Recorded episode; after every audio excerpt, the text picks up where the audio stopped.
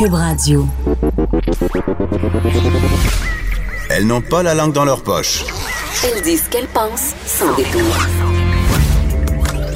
Une heure de remise en question et de réflexion. Geneviève Peterson. Vanessa Destinée. Les effrontés. Eh oui, Geneviève et Vanessa, pour vous servir toute la semaine. Vanessa, je suis une madame de Saint-Lambert. Ah, mon Dieu. Je veux le dire tout de suite en partant. Est-ce que c'est pour ça que tu portes un petit tailleur, une petite blouse blanche? Je me suis habillée en madame de Saint-Lambert ce matin. Oui. Pour te parler du festival Métro Métro. Mais, hein? Oui, je te parle du festival Métro Métro qui a eu lieu toute la fin de semaine près du Stade olympique. Et moi, j'habite près du Stade olympique. Il faut savoir, dans l'Est, Vanessa, tellement dans l'Est, il y a presque du décalage horaire. C'est passé le boulevard Saint-Michel. Et là, il faut savoir, pour les gens qui habitent pas en Montréal, qu'il y a une limite psychologique, OK, pour les Montréalais, là, où tu t'aventures comme pas vraiment. Et cette limite-là, elle est à plusieurs endroits. L'autre côté de la rue Saint-Laurent, c'est les Anglais. Et l'autre bord du boulevard Saint-Michel, c'est trop dans l'Est pour les gens. C'est trop ethnique? Non, c'est pas ethnique du tout dans l'Est, c'est plutôt blanc, québécois et aussi il y a beaucoup d'assistés sociaux, oui, malheureusement. Ouais, j'avais peur de le dire, mais tu voulais pas dire white trash, cette expression que j'affectionne particulièrement. Non, mais c'est ça. Donc j'habite à côté du Stade olympique et en fin de semaine avait lieu le festival Métro Métro qui est un festival. Écoute, il y avait des gros noms, il y avait Snoop Dogg, il y avait Cardi B. Non, c'était incroyable et c'est un festival qui avait été organisé par Olivier Primo et on a douté. Tu m'as même dit toi, je pense que ça va être le Fire Festival. Ça va être un gros pétard mouillé. Là. Ah, vraiment? Là, mais non, ça a été un gros succès. D'ailleurs, si vous êtes sur Instagram, tout le monde était là. Tout le monde était là, sauf nous. Hein? Évidemment. On n'est pas... moi, j'étais avec mes enfants, Vanessa, mais toi, c'était quoi ta raison? Mon Instagram est privé, donc ils se sont dit que c'était impossible d'aller chercher du reach avec mon Instagram. C'est ça. J'ai pas encore de commanditaire. Vous êtes les bienvenus, en soit dit en passant. Donc, si jamais vous voulez me sponsoriser... Oui, c'est ça. Si jamais vous voulez sponsoriser mon mode de vie qui est excessif, je vous le promets, je suis disponible. Ben, écoute, je prends les appels. Mais pour vrai, j'aurais aimé ça y aller. J'avais un peu le FOMO. Je voyais tout le monde être là. Qu'est-ce que le FOMO? Ben, c'est le fear of missing out. T'sais, en français. Dis, ben, c'est la peur de manquer quelque chose. Ah. Tu vois que tout le monde est là. Toi, t'es pas là. T'es pogné. Puis tu fais, ça a l'air vraiment le fun. Mais... tout comme la plupart du temps, là, que dans tout bon festival qui se respecte, la seule affaire qui est le fun, c'est de voir les outfits sur la page de Billie Jean. Oui, la page du Journal de Montréal consacrée à la mode et à la beauté, n'est-ce pas? C'est ça. On peut voir les street styles, on peut voir les festivaliers, les influencers. Tu sais que je trouvais ça trop cher à 120 $ la journée, donc je me suis pas vraiment attardée à la publication. Mais pour vrai, pour voir Snoop Dogg puis Cardi B, à la programmation, je m'étais pas vraiment attardée, je te dirais, parce que j'étais sûre que ça allait être un pétard mouillé puis que chaque performance d'artiste allait durer 15 minutes pour vrai parce que ça coûte cher à payer ce monde-là. On s'entend que c'est des gens, surtout Cardi B, la tête d'affiche là, à la première journée, qui a une carrière là, vraiment fructueuse. Et là, je regarde mon Instagram, je me dis 120 $, c'est un peu cher payé. Et là, je me rends compte que mon frère de 21 ans y est. Puis je me suis dit, avec quel argent Jeffrey, t'es allé au festival? Jeffrey n'aura clairement pas de retraite, Vanessa. Clairement pas. Il devrait mettre tout cet argent-là ailleurs. Mais je reviens à mon analogie. Je suis une madame de Saint-Lambert parce que là, il y a eu du chialage.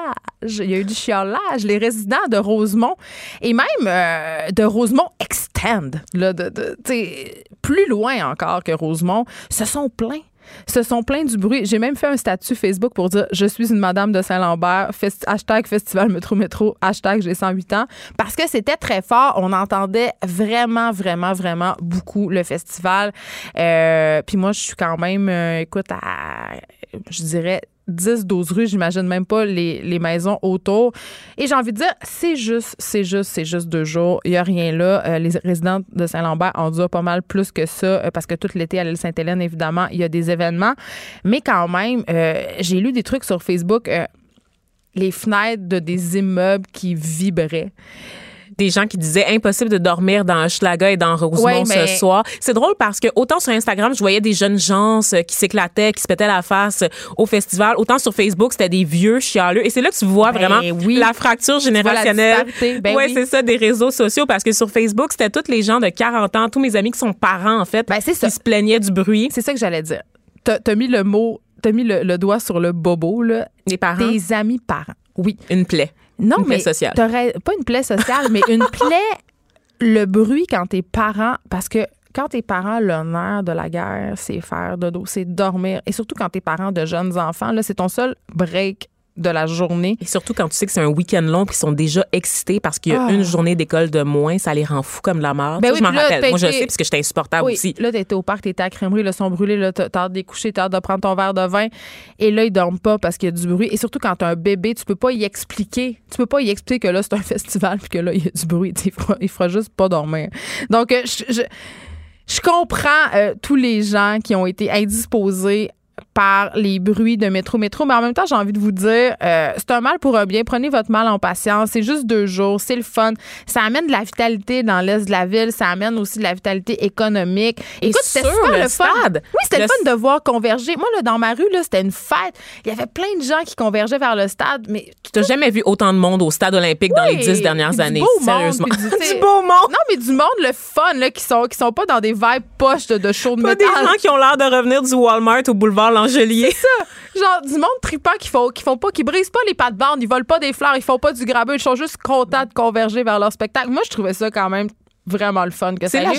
C'est la jeunesse, puis c'est une des rares journées ensoleillées. 2 jours, calmez-vous. C'est là. Ça, c'est des rares, une belle fin de semaine, la première, je te dirais, là, qu'on a eu, qui avait un peu de bon sens, même s'il y a plu. Puis, mais il a fait chaud, puis c'était comme... C'est comme la ville là, qui redevenait en vie. Tu sais, c'est comme la saison des festivals a été lancée. Puis pour moi, j'étais comme, la terrasse, c'est assumé. Sais-tu quoi? J'osais pas, là, mais là, à partir de là, on a le droit maintenant. Il n'y a plus de retour en arrière. Chapeau bas à Olivier Primo, qu'on aime sous-estimer. Absolument. On aime ça, penser que c'est un petit gosse de riche qui a tout cru dans le bec puis qui n'est pas capable de rien faire. Mais non, Kenini, hein? On est gossé par le succès. Hein? Puis je me rends compte, l'affaire de nez pour un petit pain, j'ai toujours pensé que c'est une affaire très, très générationnelle, mais je constate que même chez moi, même chez les milléniaux, en général, on aime ça haïr Olivier Primo parce qu'il y a du succès. Ça nous gosse, ça nous dérange. Succès, il est baveux. C'est ça. Il est baveux, mais il a le droit. Moi aussi, honnêtement, là, si j'avais réussi le tour de force qu'il a fait, c'est-à-dire attirer 20 000 personnes par jour dans un festival qui en est à sa première année, où les billets sont quand même chers, mais avec les têtes d'affiche de qualité qu'il a soumis, moi aussi, je m'en vanterais énormément je serais insupportable. Je me demande comment il fait pour avoir tous ces contacts-là. Moi, c'est ça que je me demande. C'est sûr qu'il les paie très cher, ces têtes d'affiche. Là, ça, si vous avez lu son livre, sa biographie, il a déboursé des sommes astronomiques. Tu sais, il fait un peu mais il prend beaucoup sur lui. Il prend des risques, c'est ça. Il prend des risques, puis c'est surtout qu'il est travailleur aussi. C'est pas lui qui est dans la loge là, avec les influenceurs en train de faire le party. Ben, lui, aussi, il est sur le terrain. Autre chose. Ben, oui, il donne l'impression d'un gars de party parce qu'il faut bien vendre son produit puis il faut bien vendre le mode de vie. Il faut qu'il se mette en scène. Si on est d'accord là-dessus. Mais t'as vu, maintenant, il y a plein de produits dérivés. Il y a BG Everyday, là, c'est plus seulement il y a des casquettes puis il y a plein de cochonneries. Là, aussi. Oui, il y a même un breuvage infect. Faut le dire, c'est infect. Okay. Pas pire que la gomme que tu m'as donnée avant le début de l'émission que je suis en train de... mais on va voir. Honnêtement, je vais la coller sur le micro. Parce qu'il faut que vous sachiez que j'ai une petite passion pour les gommes dégueulasses. C'est-à-dire que j'aime bien me promener à l'épicerie, regarder l'étal de gomme et prendre la pire affaire puis goûter. Et ma préférée à date, c'est l'espèce de trident aux pêches. Ça goûte le camp de vacances. C'est épouvantable. Ça goûte le punch aux fruits. On se parle de Ludivine Reding parce que j'ai encore envie qu'on se parle du festival Métro. Vanessa, Ludivine qui est allée d'un petit move impulsif. C'est qui donc Ludivine Reding? Ben, là? Rappelle-nous. Ben là, qui connaît pas Ludivine Reding? C'est l'actrice qui écoute la tête d'affiche de la célèbre émission Fugueuse là, qui a passé à TVA. Donc, c'est cette histoire d'une petite fille de banlieue sans histoire qui tombe en amour avec Damien, l'affreux rappeur qui était aussi dans Dead Obies. Il ne faut pas trop mélanger la fiction pour la réalité, mais dans ce cas-là, c'est difficile de ne pas le faire. Yes Mccan, Geneviève, de son nom d'artiste. Oui, Yes Mccan qui incarne dans Fugueuse un proxénète, donc qui va vraiment pimper... le personnage de Ludivine Reding, un personnage qui a beaucoup fait jaser, une série qui a rencontré beaucoup de succès. Ça nous a vraiment frappé, c'est assez bien fait. Et là, c'est drôle puis c'est pas drôle là, parce que Ludivine Reding, moi, j'ai ri. Ben écoute, elle est montée sur scène pendant le festival Métro avec le rappeur Enima, ok. Et ce rappeur-là a été au centre d'une controverse. En fait, il a été accusé de proxénétisme en Ontario et de possession d'armes prohibées à Montréal. Fait que ceux qui le connaissent pas, un enfant de cœur. Non, Enima là, c'est vraiment la figure québécoise du gangster rap. Là, quand tu penses vraiment à ce rap qu'on voit aux États-Unis qui est très violent, qui incarne la culture de la rue. Non, c'est à lui qu'on parle. C'est ça, là, donc, c'est pas Yes Mccan qui fait du rap gentil. Non, elle est montée sur scène. Non, c'est ça, elle est montée sur scène avec lui. Et là, écoute, les gens n'étaient pas contents, évidemment, parce qu'ils ont fait directement le lien avec son personnage de Fugueuse. C'était un peu embarrassant. Donc, il y a eu des photos, il y a des vidéos qui ont été publiées sur le compte Instagram d'Enima qui ont été retirées depuis. Hein. Donc, on suppose que c'est l'entourage de Ludivine Reding qui a demandé au rappeur de retirer ses publications. Mais écoute, les gens n'étaient vraiment pas contents. Et Ludivine, Elle dit qu'elle ne le savait pas. Elle était catastrophée. Elle dit qu'elle n'a pas dormi de la nuit. Elle voulait tout effacer. Elle le regrette. Là. Elle était vraiment mortifiée d'avoir fait ça. Elle est ambassadrice du réseau Enfants Retour aussi. Donc, c'est sûr que malheureusement, en raison de ses fonctions, on sait là, qu'en plus, son personnage, tu l'as dit, une jeune fille de bonne famille dans la série qui tombe entre les mains d'un proxénète. C'est vraiment le copier-coller là, de ce que faisait Enima. Mettons que c'était une mise en abîme assez douteuse. C'est de très mauvais goût, mais c'est pas sa faute. Une erreur, ça arrive. Est-ce que ces femmes vont lui pardonner? Moi, je pense que oui. Je pense que, bon, c'est un petit tollé. On avait besoin d'une petite controverse estivale. Là, fait chaque festival a sa controverse. Exactement. Puis là, c'était celle-ci. Et je le répète, Ludivine qui s'est excusée, qui le regrette. Je pense qu'elle était vraiment mal à l'aise. Là, parce que, écoute, ça, les gens l'ont vraiment mal pris. Ils l'ont vraiment pas pris. La prochaine fois, accepte juste les invitations des vedettes internationales, Ludivine, comme ça. Même si c'est un 50 Cent qui est aussi trash qu'un Enima, ça le pardonne parce que c'est une vedette internationale. T'sais. Je sais pas si on y pardonnerait, mais c'est fou. Oui. C'est fou quand même notre propension au Québec à ne pas faire la distinction entre la fiction et la réalité. C'est comme si Ludivine, ça lui était vraiment arrivé. T'sais, je comprends qu'elle est porte-parole maintenant de des organismes, mais quand même, on a beaucoup de difficultés à la dissocier de son personnage dans Fugueuse. Je sais pas comment. T'sais, là, elle a eu d'autres rôles dans d'autres séries, mais ça va être difficile d'upstager ce personnage-là quand même parce qu'écoute, là, ça a fait jaser cette série-là. Ben oui. Tout le monde l'a écouté. Ben en fait, même pendant qu'un temps, elle disait qu'elle recevait pas gros contrat télévision. Elle avait fait il y avait un article, une entrevue avec elle dans le Journal de Montréal. Elle était victime du syndrome de Séraphin, tu penses? Ben en fait, c'est ça, attachée pour toujours à un rôle, tu sais, puis elle va jamais s'en débarrasser. Fait que veut pas, ça fait en sorte que tu penserais qu'avec la carrière, tu sais, la montée fulgurante qu'elle a connue, tout le monde se garrocherait pour l'avoir, n'est-ce pas, tu sais? Mais finalement, non, parce que le personnage est tellement fort puis il est tellement incarné par elle que le public n'est pas capable. Mais là, elle se tourne du côté des États-Unis. Là, international! Elle a des ambitions. Oui. On me soufflait ça à l'oreille. Métro, c'était, on l'a dit tantôt, le festival des influenceurs. Là, on en a vu défiler un char puis une barge. Et là, j'avais envie de rire un petit peu parce que, bon, on aime bien se moquer gentiment des influenceurs ici aux Infrontés. Même si on les aime beaucoup. Ben moi, oui. Moi, j'ai pas de mépris pour ces gens-là. Je trouve qu'ils travaillent fort souvent puis qu'on est vite sur la gâchette pour les rabaisser puis les réduire à leurs conditions de panneaux publicitaires, alors que c'est beaucoup plus compliqué que ça et que ça nous en dit plus long qu'on pense sur notre époque et sur nous-mêmes aussi. Ouais, il y a quelques excès qu'on leur pardonne moins. Never forget. Péo Baudouin? Péo Baudouin et son taxi puis ses cartes cadeaux de 250 $ qui passaient pas. Ben oui, mais c'est ça. Mais quand tu t'exposes comme ça dans ta vie privée sur les médias sociaux, nul n'est à l'abri d'une dérape, comme on dit. Là. Effectivement, mais il y a des cacas nerveux dont on peut se passer. Oui, mais Péo Baudouin, il n'est pas reconnu pour son jugement. Mais là, scandale, Vanessa, scandale, parce que, évidemment, Instagram, terre d'accueil des influenceurs, fait face à un genre. On est encore dans le scandale, on aime ça. Il y a des informations qui ont leaké, OK? Lundi, là, Instagram essayait de comprendre comment les noms, numéros de téléphone et coordonnées personnelles, là, de plus de 49 millions d'usagers influenceurs. Mais là, c'est ça. Là, c'est là qu'on rit un peu. Là. 49 millions d'influenceurs dans le monde. C'est trop pour les 7 milliards de personnes qui comptent l'humanité. Moi, je veux juste savoir comment on a pu se rendre à 49 millions d'usagers influenceurs, puis à partir de combien t'es ton... C'est un peu ridicule. Ah ben moi, j'ai 100 personnes qui me suivent sur Instagram. Je suis dans les 49 millions de toute évidence. T'es un micro-influenceur. Absolument. Mais ceci dit, quand même...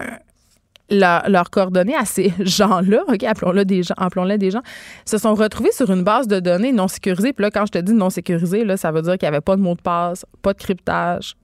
C'est quand même assez grave, là. Puis je trouve qu'on a vu ça passer dans les médias, dans des petites dépêches. Tu sais, c'est vite, là. Puis c'est pas... on n'a pas fait plus de plats que ça avec ça. Mais c'est quand même... un autre pierre sur l'édifice de nos informations personnelles ne sont pas protégées. À tout moment, ça peut leaker, ça peut partir dans tous les sens. Et là, ces informations-là personnelles qui ont été... En fait, on a remonté jusqu'à la firme de marketing qui s'appelle Truebox. C'est à Bombay, OK? Et eux, ils paient des abonnés pour parler de des marques. Fait que, tu sais... Ka-ching, ka-ching. Tout est dans tout, tu sais, puis... Là, j'ai pas vu un influenceur faire une sortie publique pour dire que ça avait donc bien du bon sens, que ses infos personnelles avaient été partagées comme ça par n'importe qui, avaient été remis à des entreprises. Puis Instagram, qui tente de comprendre. Quand t'es un influenceur, honnêtement, que ton courriel, ton numéro de téléphone soit partagé comme ça à des entreprises... Mais ton numéro privé... C'est parce que je comprends que les entreprises, ils vont pas faire grand-chose avec ça, sauf te cibler, mais après ça, tu peux ça peut tomber entre des mauvaises mains. Oui, effectivement, parce qu'on peut pas garantir ensuite là, que les entreprises vont pas elles-mêmes liquer tes informations. Puis tu peux être victime d'un vol d'identité. Absolument. Donc, je trouve ça drôle que ça passe un peu comme du beurre dans le poêle, puis qu'on ait juste des petites dépêches. Puis c'est un autre scandale de partage d'informations qui tu sais. Moi, ça me fait peur, ces affaires-là, parce que j'ai l'impression que ces grosses compagnies-là, ils n'ont pas tant le contrôle qu'on veut bien le penser sur les informations qu'on leur partage. C'est-à-dire qu'ils ne sont pas à l'abri d'un hacking, ils ne sont pas à l'abri d'une espèce de brèche, puis qu'à un moment donné, ça va tout un peu nous mordre les fesses. Ils ne sont pas capables d'anticiper, en fait, d'où va venir la menace. Ils réagissent toujours après. Tu sais, Facebook, on l'a vu dans Cambridge Analytica, ils la prennent en même temps que nous, Geneviève, carrément. Tu sais, je pense que la bête est devenue trop grosse, puis même eux, ils n'ont plus le contrôle, tu sais. Effectivement. C'est très fait que sont toujours en mode réaction, mais jamais en mode solution, parce que le problème fait juste grossir, en fait, et devient de plus en plus complexe, avec de plus en plus d'usagers répartis sur tout plein de plateformes dont ils n'ont pas nécessairement le contrôle, effectivement, parce que c'est des divisions qui sont partout dans le monde. Puis il y a des faux comptes qui se créent à chaque jour. Comment tu arrives à départir un vrai compte d'un faux compte? C'est littéralement impossible. Tu sais que je comparais ça l'autre fois à la guerre contre la drogue. C'est-à-dire, à chaque fois qu'on arrête un trafiquant de drogue, il en pousse 10 autres. Là. C'est un peu la même affaire avec les faux comptes sur les médias sociaux. On a bien beau faire n'importe quoi.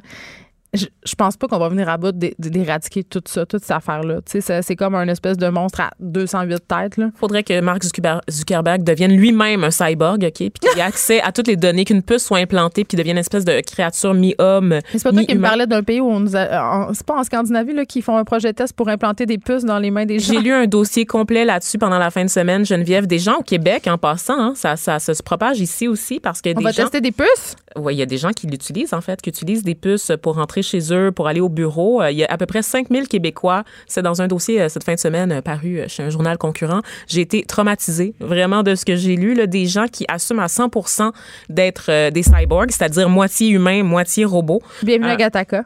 Je suis vraiment... Ça m'a jetée à terre. Là. Des gens qui sont prêts à s'implanter jusqu'à 5 puces dans les mains pour pouvoir contrôler les choses à distance et qui en veulent plus même, qui veulent améliorer leur capacité physique. Tu parlais de Gattaca. Ouais. C'est vraiment ça. C'est un film, en fait, où est-ce qu'on produit juste des surhumains, n'est-ce pas? Donc, on peut choisir... C'est comme... vraiment, genre l'espèce d'apothéose, là, de l'aboutissement de l'eugénisme, où est-ce que vraiment tu peux choisir les caractéristiques de ton bébé à naître, donc de créer des humains performants. Et les bébés, évidemment, qui présentent des défauts, par exemple, des problèmes au niveau du cœur, ou qui courent pas assez vite, qui sont pas assez intelligents, qui sont pas assez beaux, sont mis de côté, tout simplement. En fait, les gens ne procréent plus par amour, font plus l'amour, en fait. Ils font des bébés éprouvettes qui sont parfaits. Et on est un peu... Mais tu sais, Geneviève, ben, quand j'étais petite, puis toi aussi, sûrement, on s'imaginait que ça allait être l'an 2000. Ben oui. Tu sais, puis on se disait, les autos allaient voler, on allait pouvoir se voir quand on allait parler au téléphone, allô, FaceTime, tu sais. Ouais. Maintenant, on vit un peu dans cette réalité-là de science-fiction, puis tu sais... Des gens qui veulent décupler vraiment leur capacité. Les autos volent pas, mais... Non, mais les humains bientôt, par contre. Je sais pas, mais on a des puces dans les mains. Je dis ça de même. Et notre technologie avance, puis on peut pas rien faire, et on en laisse tomber d'autres, comme le Padjet. Oh mon! Parce que Bell Canada va mettre fin à son service de Padjet le 30 juin. Et là, moi, quand j'ai vu ça, je me suis dit, hey, tu sais, y a-tu vraiment encore des gens qui utilisent ça, un Padjet, à part les dealers de drogue? Mais c'est littéralement le titre de l'article de ici, Ottawa-Gatineau, en fait, qui m'a fait mourir de rire. Qui utilise encore la Padjet? Point d'interrogation. Apparemment, bien des gens en région éloignée.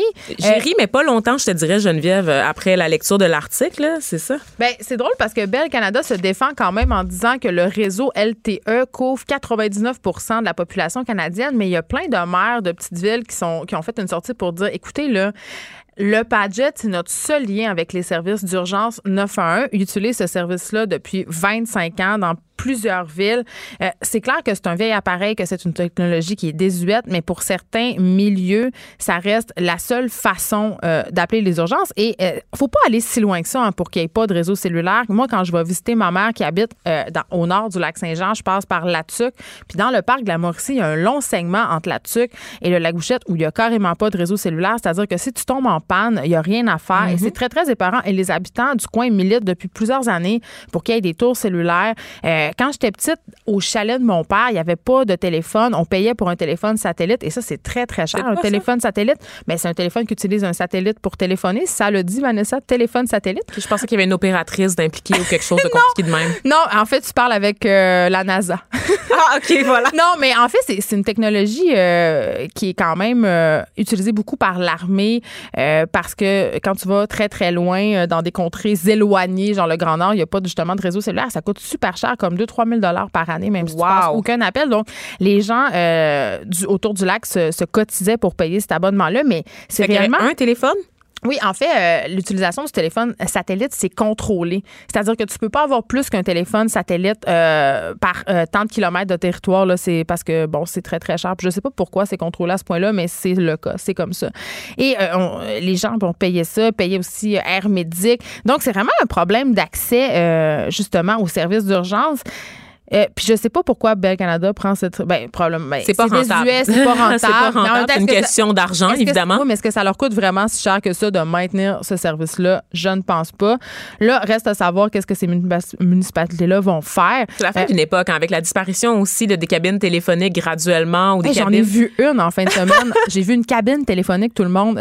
dans un centre d'achat. Ça coûtait 5 $ pour faire un appel. Mais mon fils s'est garoché dessus pour téléphoner, puis j'avais l'impression d'être devant un artefact de musée. Puis ça fait pas si longtemps que ça, là, ben les cabines téléphoniques, mais c'est comme un objet... tellement désuet. On en voit quelques fois dans les métros de Montréal. Sinon, en région, j'ose même pas imaginer s'il doit en avoir beaucoup. C'est drôle, notre collègue Nicolas de Rosa avec Ariane Labrèche avait fait un reportage. Il y a un Padgett? Non, il y a pas un Padgett.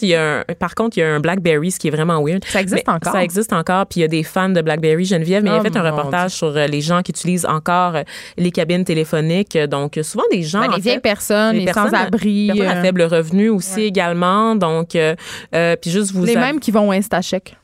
Oui, c'est ça, qui traîne habituellement au Stade olympique quand il n'y a pas le festival Métro Métro, en fait. Exactement. Mais juste vous aviser que, évidemment, ce service-là, ça inclut pas dans les hôpitaux parce qu'on sait que dans le système de la santé en général, il y a beaucoup de départements d'unités qui ont recours aux Padgett, n'est-ce pas? De moins en moins, ils travaillent beaucoup avec leur téléphone maintenant, avec leur iPhone. Mais en voyant les commentaires sous l'article, là, je constatais que c'était encore assez répandu. Je te rappelle, Geneviève, que tu dois encore faxer tes affaires, hein, n'est-ce pas? Chez le médecin. Donc, on est un peu en retard au niveau de la technologie en général. En fait, c'est pas qu'ils sont en retard, hein, c'est pour des questions... Ils sont certainement pas en avance, là. C'est pour des questions de sécurité, mais moi, j'en doute. Oh là là, oui, on l'attend encore, notre dossier numérisé, notre dossier de santé médicale. On l'a jamais eu, Geneviève. Donc, je pense que je vais vraiment rester sur mon idée de retard en général dans le réseau de la santé.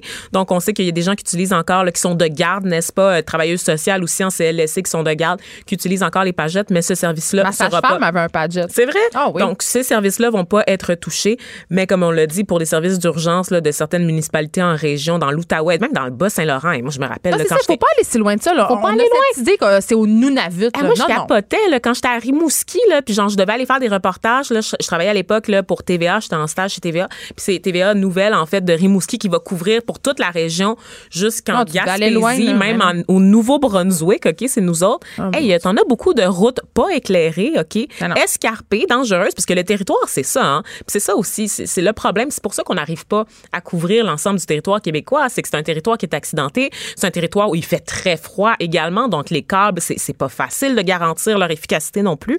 Tu te ramasses dans des coins qui sont mal éclairés, super escarpés, où est-ce que tu n'as aucun réseau cellulaire. Ben, c'est pour ça que les gens communiquent avec les Padgett et les CB aussi, les fameuses radios. Là. C'est incroyable. Ça m'a jeté à terre de voir, à l'époque, c'est quoi? C'était en 2012, Geneviève, ça m'a jeté à terre de voir que je n'étais pas capable d'avoir du réseau entre Rimouski puis Matane. Ben, c'est la fin d'une époque, puis ça va quand même peut-être, j'espère, donner un petit peu de pouvoir aux gens qui militent pour l'accessibilité au réseau cellulaire puis à Internet haute vitesse aussi partout, parce que ça, c'est une autre réalité dont on parle peu. Il y a plusieurs habitants du Québec en ce moment qui n'ont pas accès à Internet haute vitesse.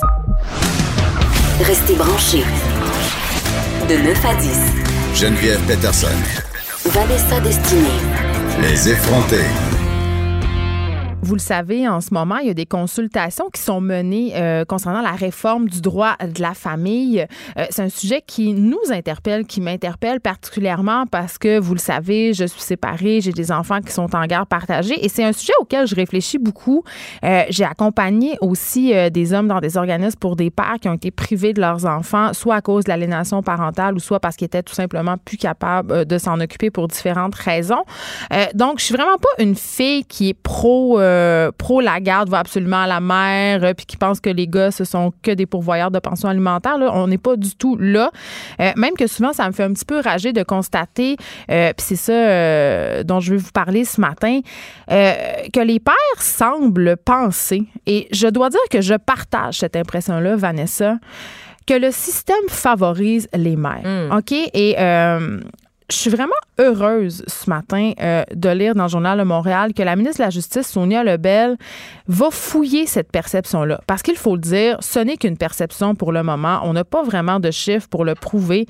Mais il y a vraiment cette impression que le système est biaisé, que la garde de l'enfant est souvent d'entrée de jeu donnée aux femmes parce qu'on les considère encore comme le parent A et on considère malheureusement le papa comme le parent B, comme le payeur, le parent payeur. Et tu disais que ça te touchait, Geneviève, moi particulièrement, parce que j'ai été élevée par un père monoparental. J'ai vu le système s'acharner à vouloir confier ma garde quand j'étais jeune à ma mère. Qui était inapte à s'occuper de toi. Qui était vraiment mes adaptées sociales qui ne pouvaient pas, pour des raisons de santé, prendre soin de moi. Mais on lui a laissé beaucoup de chance, je dois dire, au niveau des gardes partagées, des droits de visite. Et je me suis toujours posé la question, Geneviève, si ça avait été mon père dans cette situation-là, est-ce qu'on lui aurait laissé autant de chance de prouver qu'il est un parent adéquat? J'ai l'impression, Vanessa, que la réponse, c'est non. Moi aussi. C'est non. Et je me rappelle à l'école comment on sursautait le fait de savoir que, genre, c'était mon père qui s'occupait de moi. Mais on avait tout le temps peur. Il y avait tout le temps des professeurs qui faisaient des allusions. Mais là, ton père, là, ça va, là, il touche pas à des endroits. T'sais, c'est très, très, très lourd, en fait. On ne fait pas confiance aux hommes avec des enfants. Veut pas, en raison de toutes les histoires sordides qu'on entend, mais c'est pas une raison pour condamner un genre en entier. Écoute, ça n'a aucun bon sens. Et mon père a vécu l'autre situation, c'est-à-dire que j'ai eu des demi-frères, il y a eu une conjointe par la suite après ma mère et ils se sont séparés, donc après une vie quand même assez longue ensemble, parce que cette femme-là est rentrée dans ma vie à moi quand j'avais 4 ans. Ils se sont séparés quand j'en avais à peu près 19. Donc un bon bout de temps quand même. Ils se sont séparés et cette femme-là faisait le double du salaire de mon père parce qu'elle était comptable, elle avait un titre, alors que mon père, je le dis souvent à l'émission, a travaillé dans une usine toute sa vie, n'est-ce pas? Donc, vraiment, le parcours typique de l'immigrant qui n'a pas beaucoup d'argent et qui essaie de subvenir à ses besoins. Et cette femme-là, qui faisait le double de son salaire, a réussi à se faire verser une pension alimentaire assez substantielle. C'est là où je m'en allais. Poussant mon père dans une pauvreté encore plus. Okay. Vraiment aux limites là, de la pauvreté, sur le seuil de la pauvreté, Geneviève. Et là, malheureusement, Vanessa, je pense pas que ça soit une situation isolée. Parce que ce que les pères soulèvent en ce moment, c'est justement cette rigidité des barèmes de calcul de pension alimentaire. Il y a des cas qui sont absolument aberrants. Le tien en est un, tu viens de nous le raconter. Il y a des pères qui doivent payer des pensions alimentaires faramineuses, très, très élevées, OK?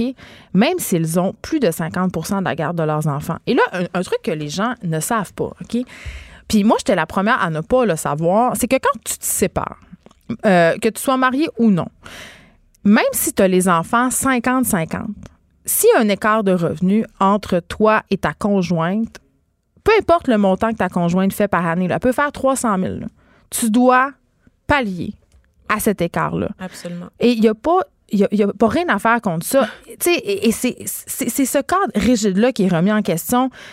Moi, j'ai hâte au moment où on va pouvoir s'asseoir devant soit un médiateur, soit devant un juge et qui vont regarder les cas de façon particulière. C'est-à-dire, voici la situation. Est-ce que madame ou monsieur, mais là, madame dans ce cas-ci, parce qu'on parle évidemment des pères, a vraiment besoin de cet argent-là? Parce que, tu le dis, il y a des pères qui se retrouvent en situation de précarité financière, des pères qui gagnent bien leur vie parce qu'ils doivent donner des pensions qui n'ont absolument pas de bon sens à des ex-conjointes qui n'en ont pas besoin. Et là, attention, Je sais qu'il y a des femmes qui ont besoin de cet argent-là. Oui, parce qu'on sait que la loi, à la base, a été faite pour protéger les femmes vulnérables. Parce qu'il y avait de l'abus. Il y avait de l'abus. À l'époque, on le sait, les femmes sont défavorisées. Puis pour toutes sortes de raisons, elles le sont encore aujourd'hui. On le sait que les femmes mettent leur carrière sur pause souvent pour élever leurs enfants. Il y a un écart salarial qui se creuse. Il y a aussi l'enrichissement volontaire, Vanessa. Exactement. Où est-ce que tu tasses, tu permets à ton mari de briller, de se lancer en affaires, de monter dans les paliers de son entreprise, alors que la femme va prendre sur elle. Elle n'est pas rémunérée, évidemment, pour toute la charge mentale, tout le fait d'élever les enfants. Mais en fait, c'est qu'elle participe à l'entreprise d'une façon détournée, et ça, c'est normal que ces femmes-là... Et même dans la vie de tous les jours, en général, elle est moins payée parce qu'on le sait, il y a un écart salarial qui est réel, véritable et calculé, et démontré dans plein de domaines encore au Québec. C'est correct que ces femmes-là obtiennent rémunération, dédommagement, entre guillemets, si séparation il y a.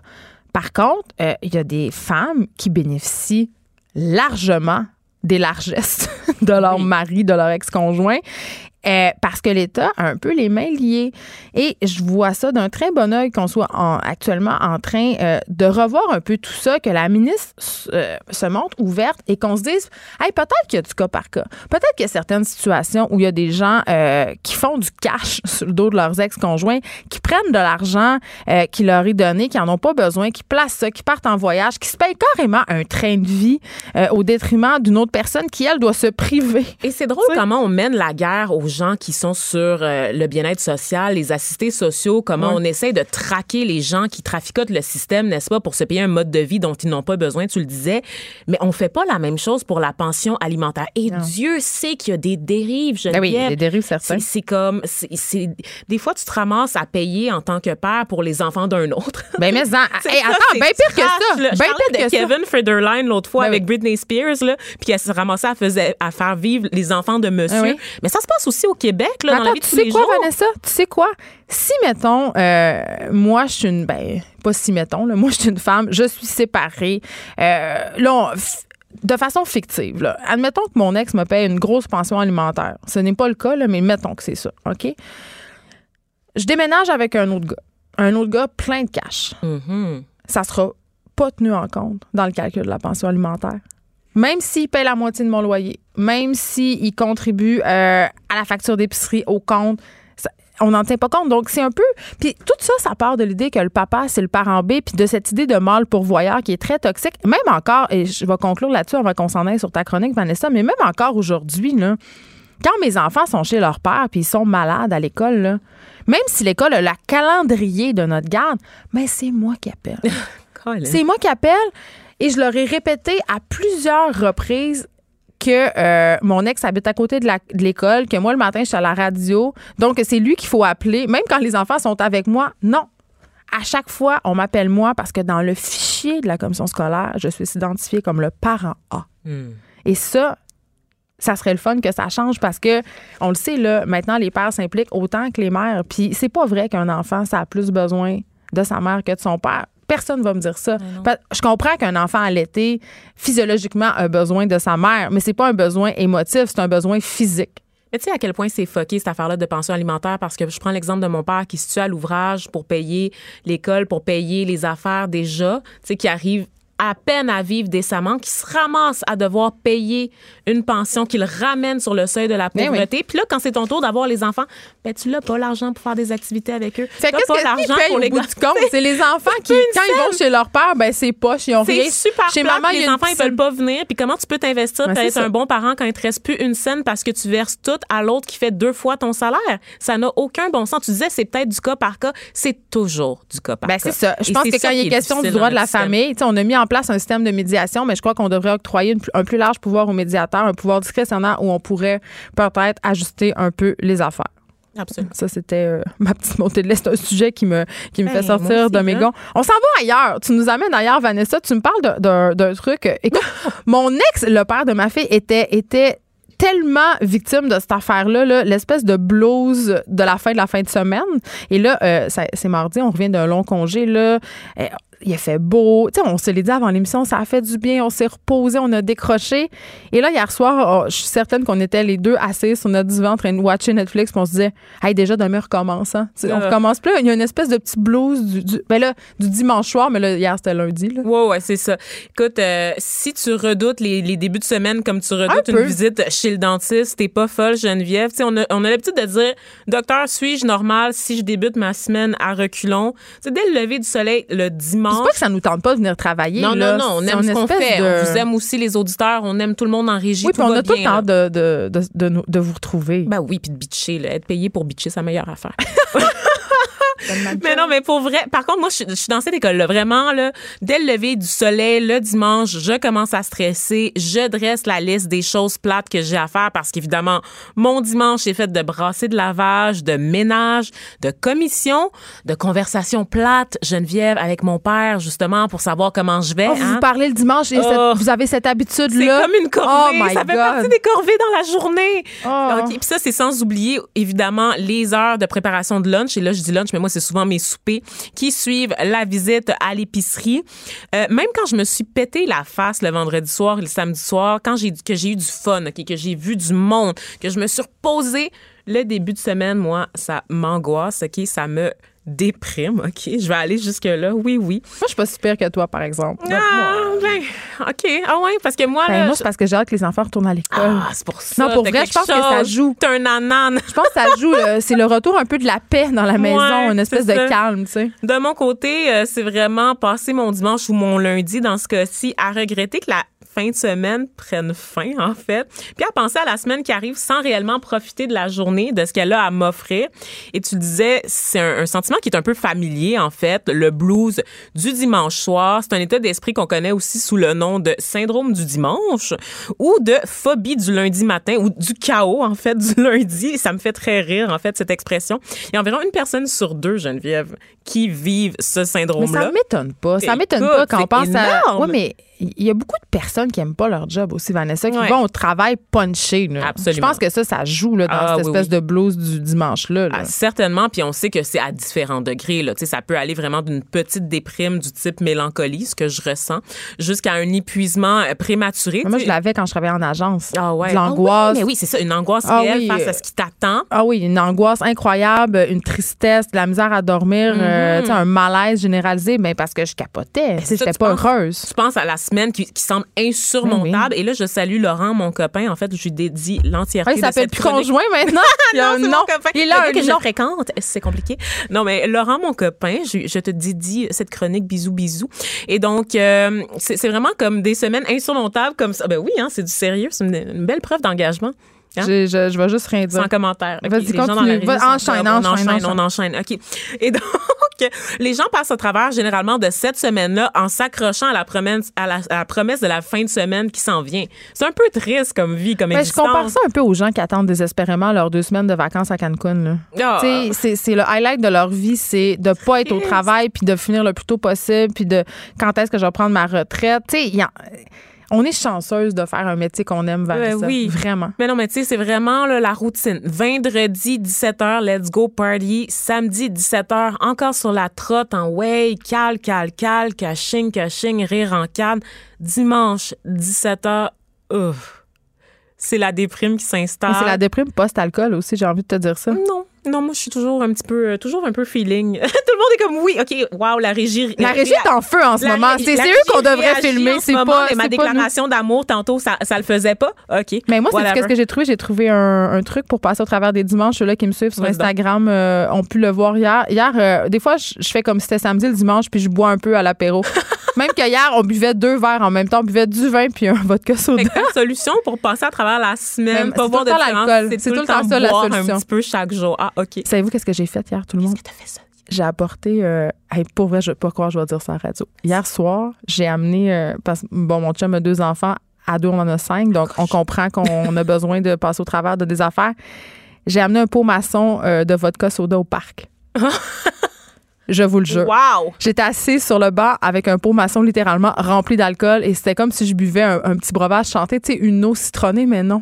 Je buvais de l'alcool. C'est comme la mère dans Weeds. Je sais pas si vous connaissez la série Weeds. J'ai fait ça. C'est une mère de famille californienne qui amène genre de la marijuana sur les terrains de soccer, OK, puis qui en vend aux autres parents.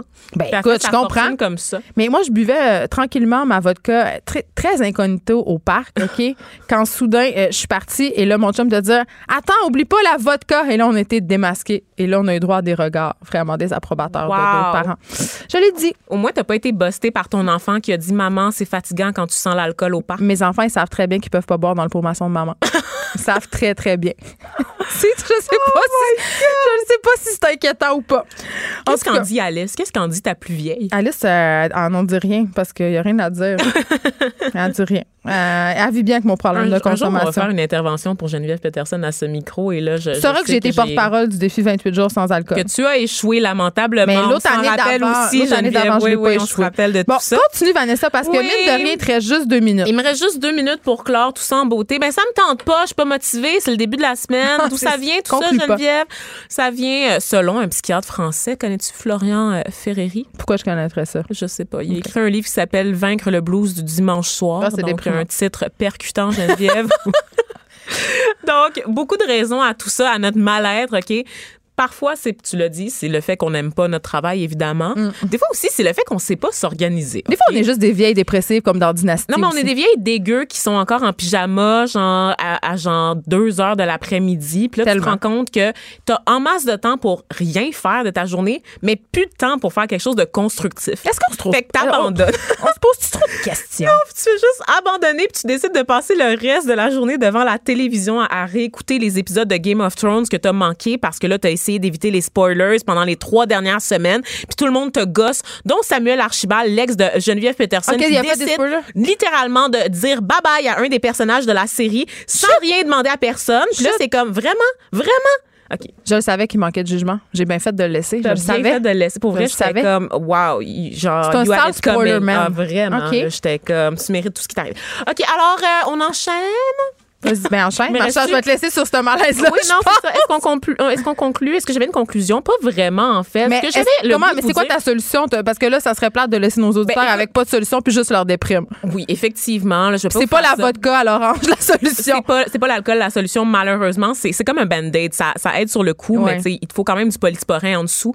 Ce que je te dirais, Geneviève, d'abord, il faut pas voir ce que je viens de vous décrire comme un appel à être super productif la fin de semaine. OK? C'est pas ça qu'on dit.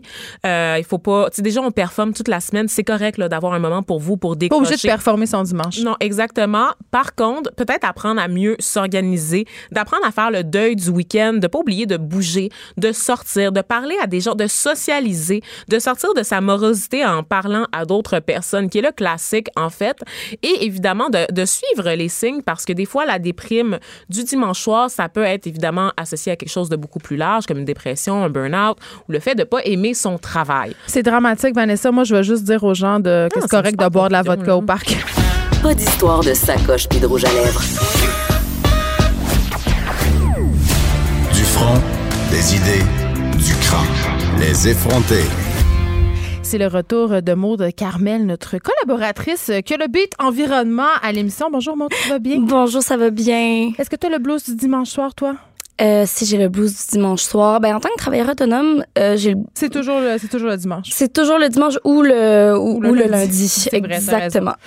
Mais c'est une bonne chose. Écoute, j'avais envie qu'on se parle ensemble du Festival de Cannes parce que c'est bien beau tout seul. On voit passer ça sur les médias sociaux, le tapis rouge, le glamour, le flafla, le bling bling, mais ça a un coût environnemental assez élevé cette affaire-là. Et oui, on commence la journée avec le côté sombre du Festival de Cannes qui a lieu jusqu'au 25 mai.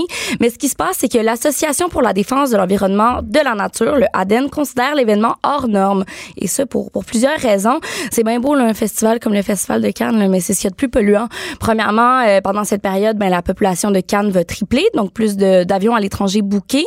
Par exemple, l'aéroport de Cannes l'an passé a enregistré 700 mouvements de plus, donc atterrissage, décollage, au mois de mai qu'au mois d'avril.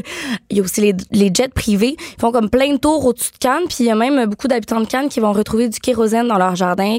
Attends. Le kérosène, c'est le gaz d'avion, là. Mais il y a beaucoup de gens qui viennent en jet privé à Cannes. Là. Ben oui, les vedettes. Tu penses qu'ils viennent avec Air Transat? J'espérais, je ne sais pas.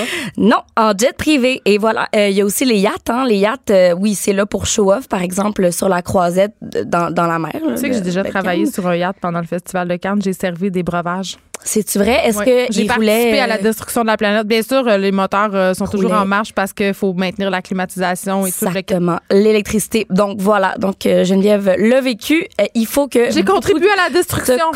Il va falloir que tu sortes de l'émission. Les crédits carbone. Oui. Vite. Non, c'est super polluant, un yacht. Là. Tu l'as vu plus que moi. Mais en effet, show-off, ça a un coût. On s'en attend pas, mais les feux d'artifice, pendant leur explosion, ça émet une pollution lumineuse. C'est-à-dire une pollution de particules fines qui va tomber dans la mer. Parce que, dans le fond, les feux d'artifice, c'est beau, mais c'est plein de produits chimiques. Je suis tellement contente que tu dises ça, Maude Carmel, parce que je fais chaque année ma petite sortie contre les feux d'artifice à Montréal. Je déteste ça. Je trouve que c'est de la pollution lumineuse, sonore, et je trouve que c'est de l'argent littéralement et vraiment là, qui part en fumée. Je ne comprends pas. Mais ça dévie le trajet des oiseaux. La baie de Cannes, ou par exemple le fleuve Saint-Laurent. Ça pour nous entertainer, oui, pour nous divertir. Exactement. Moi, ça me fait capoter. De l'ammoniac ou de l'aluminium dans les océans juste pour un petit peu de couleur dans le ciel. Parce que ça retombe là. Ça retombe dans la mer là, au-dessus de la baie de Cannes, au-dessus du fleuve Saint-Laurent. Bref, ça, on s'y attend pas, mais c'est la réalité. Il y a aussi l'envers du fameux tapis rouge. Ah ben là. Ouais, derrière cet artefact glamour se cache un énorme secret. S'il est toujours écarlate, c'est parce qu'il est changé 3-4 fois par jour. Non, tu me niaises? Ouais, cet énorme tapis là, puis c'est 10 jours à peu près le Festival de Cannes, donc 40 énormes tapis qui vont se ramasser au dépotoir. On prend pas le temps de le laver. Non, on a autre chose à faire. Genre faire le party. Puis jette. Ils vont jeter. Ouais, il y avait un reportage en 2013, on voyait à vol d'oiseau par exemple un site d'enfouissement où est-ce qu'il y avait plein de tapis rouges. J'ai pensé à toi hier, Maude, parce que j'ai écouté la série sur Netflix 7 jours avant.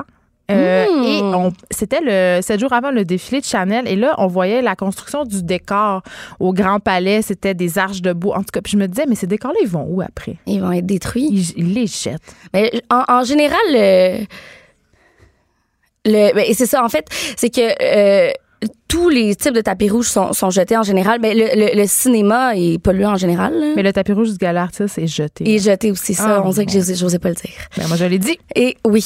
Ben, c'est parce qu'on n'a comme pas de machine à laver à l'intérieur de ce genre d'édifice-là, pas loin. On dirait que ça fait pas partie des options. C'est pour que les vedettes puissent poser pour nous, pour le plaisir de nos yeux.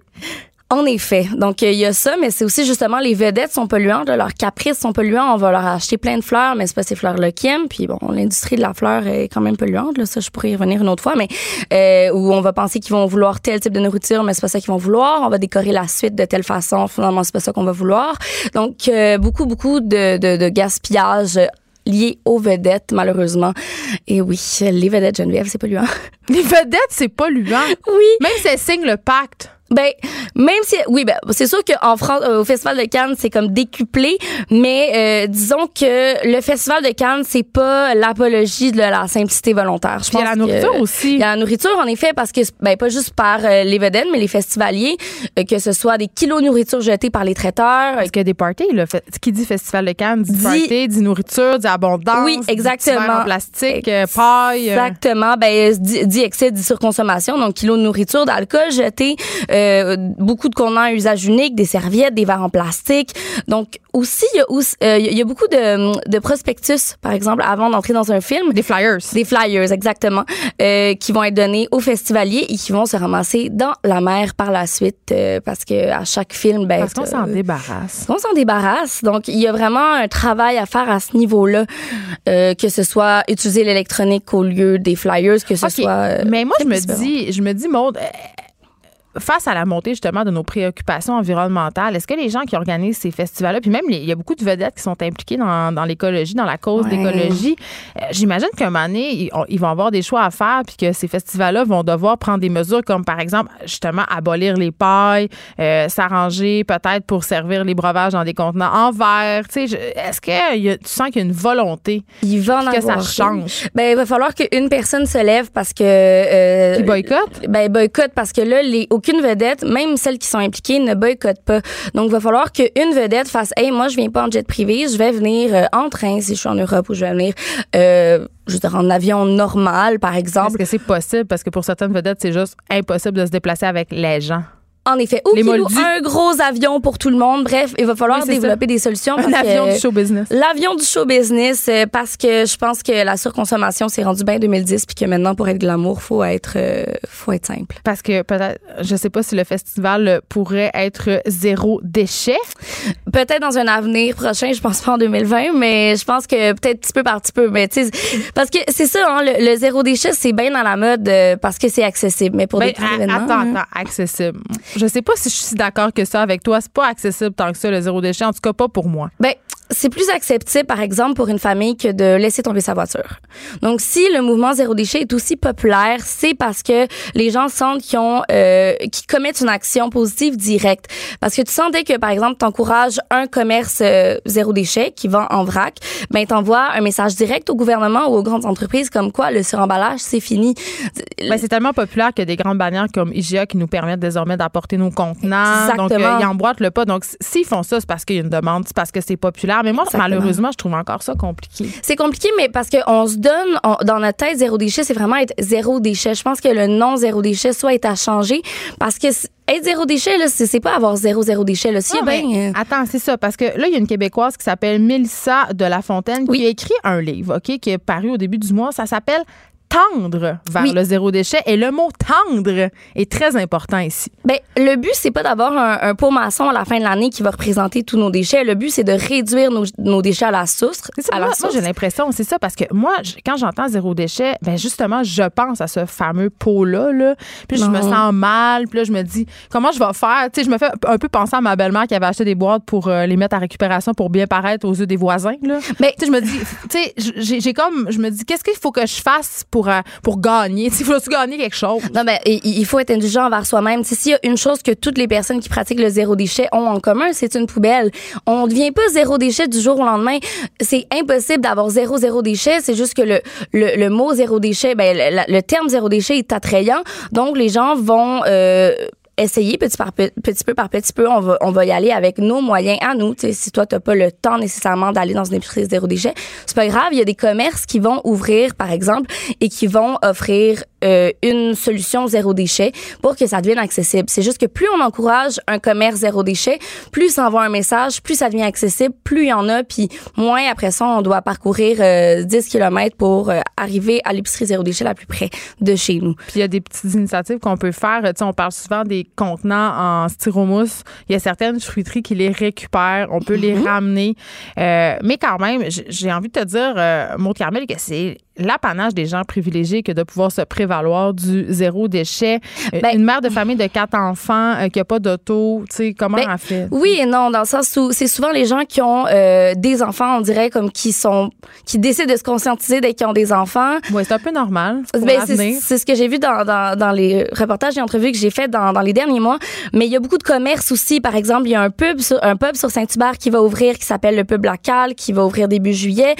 Ça va être très facile. Il y aura zéro déchet? Zéro déchet. Donc, ils vont même pas, par exemple, prendre des bouteilles qui vont pas se consigner, des bouteilles de spiritueux de la SAQ. Fait qu'ils vont vendre des choses en fût. En fût, exactement. Pas de gaspillage alimentaire. Plusieurs portions, par exemple, plusieurs types de portions pour limiter le gaspillage alimentaire. Mais c'est pas juste à Montréal, hein. À Sherbrooke, il y a une crèmerie qui s'appelle AMS qui est rendue zéro déchet. Et depuis qu'elle est rendue zéro déchet, leur chiffre d'affaires ne cesse d'augmenter. Donc, c'est quelque chose qui est à la mode. Puis je pense que même si on dit que c'est pas accessible, maintenant que les commerces se rendent zéro déchet, je pense qu'on n'aura plus de raison de dire qu'on n'est plus capable d'être zéro déchet parce que les commerces le font pour nous. Ben moi, tu me donnes envie de faire des efforts, Maude Carmel, même si je trouve ça un peu difficile. Puis c'est vrai, là, il faut se le dire, il faut le faire, mais quand on fait des choses comme ça, mes enfants sont fiers, sont contents. Puis ils aiment ça participer. Mais toi, est-ce que tu en as des initiatives zéro déchet? Parce que j'ai envie que nos auditeurs ils viennent nous l'écrire sur la page des effrontés. Si vous avez des initiatives zéro déchet, qu'est-ce que vous faites, vous, pour essayer un peu de réduire vos sacs à vidange? Parce que moi, ça n'a pas de bon sens. Là, si je fais pas attention avec 3 enfants, je me ramasse à 4 sacs à vidange au fil de la semaine. Donc, venez nous l'écrire ce que vous faites pour aider l'environnement. Merci, Maude Carmel, d'avoir été avec nous. C'est toujours le fun. Tu nous donnes des petits trucs. QUB Radio.